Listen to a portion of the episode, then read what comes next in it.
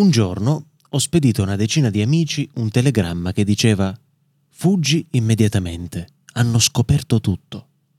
Ebbene, tutti quegli amici hanno lasciato la città senza pensarci due volte. Questa cosa la disse Mark Twain giocando questo scherzo forse di cattivo gusto a questi amici. Ma se dovessimo chiedere a Twain perché hai fatto questo, perché hai fatto questo scherzo da prete, ecco, potremmo dirlo così. E lui ci direbbe, beh, io la motivazione vera e propria del perché quegli amici sono scappati non la so, ma loro sicuramente la sapevano. Questo perché è risaputo che tutti viviamo con degli scheletri nell'armadio. Tutti viviamo con la cosiddetta coda di paglia, cioè non siamo sempre perfettamente trasparenti con gli altri, come in realtà poi lo siamo per ovvi motivi con noi stessi, perché noi stessi insomma ci conosciamo, sappiamo chi siamo, sappiamo le nostre azioni, conosciamo tutto di noi stessi. Gli altri solo quello che gli vogliamo far vedere, gli altri solo quello che gli mostriamo in fondo. E il giudizio degli altri lo temiamo.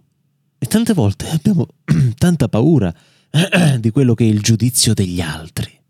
Abbiamo timore di quello che gli altri possano pensare di noi, di quello che gli altri possano dire sul nostro conto. Eh, chissà quello cosa pensa di me.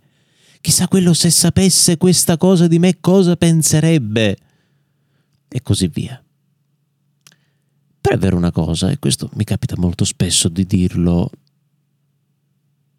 a quelli che come me si professano credenti in Dio, quelli che crediamo nell'esistenza di un Dio che crediamo essere superiore a noi, crediamo essere onnipotente, onnipresente, crediamo ovviamente che Lui conosce perfettamente tutto ciò che abbiamo non solo nella testa, nella mente, ma anche nel cuore.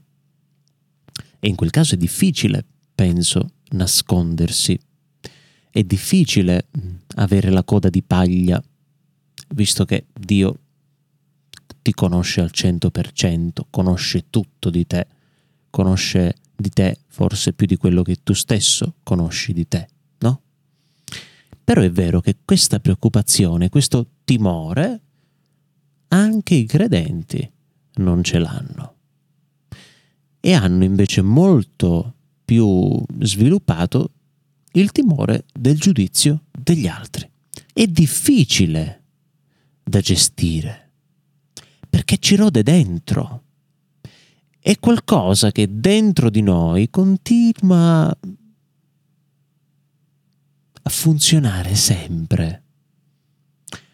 Anche quando dormiamo, per capirci, anche quando non lo facciamo volontariamente. Però il rischio che corriamo quotidianamente vivendo così, cioè essendo consapevoli di avere degli scheletri nell'armadio, di avere la coda di paglia, è quello che siamo portati a vivere quello che vogliamo far vedere agli altri, proprio per il timore di essere smascherati, per il timore di essere tirati in causa come quelli non veri, non reali. Allora cosa facciamo? Scimmiottiamo i noi stessi perfetti, che poi vuoi o non vuoi sono uno scimmiottare qualcun altro.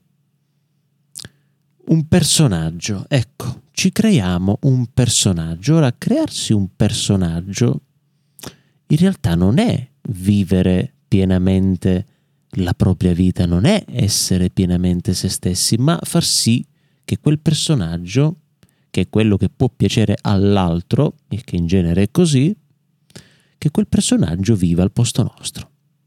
Però così ci siamo persi di vivere la nostra vita.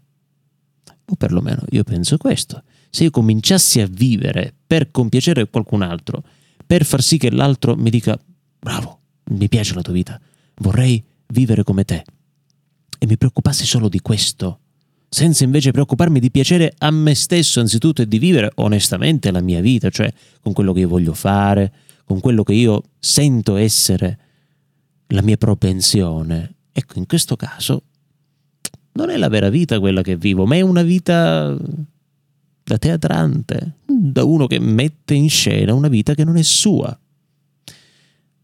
È come la questione pirandelliana della maschera, cioè io vado a vivere tenendo sempre una maschera che in realtà non rispecchia la realtà della mia vita e tantomeno quello che io voglio essere anche nel futuro della mia vita. Quelli che Gesù parlando ai farisei chiamava sepolcri imbiancati. Divento un sepolcro imbiancato, cioè divento uno che esteriormente è perfetto, poi dentro fa schifo perché un sepolcro è pieno di carne in putrefazione e basta, per quanto possa essere bello, imbiancato e perfetto al di fuori. Boh, alla prossima.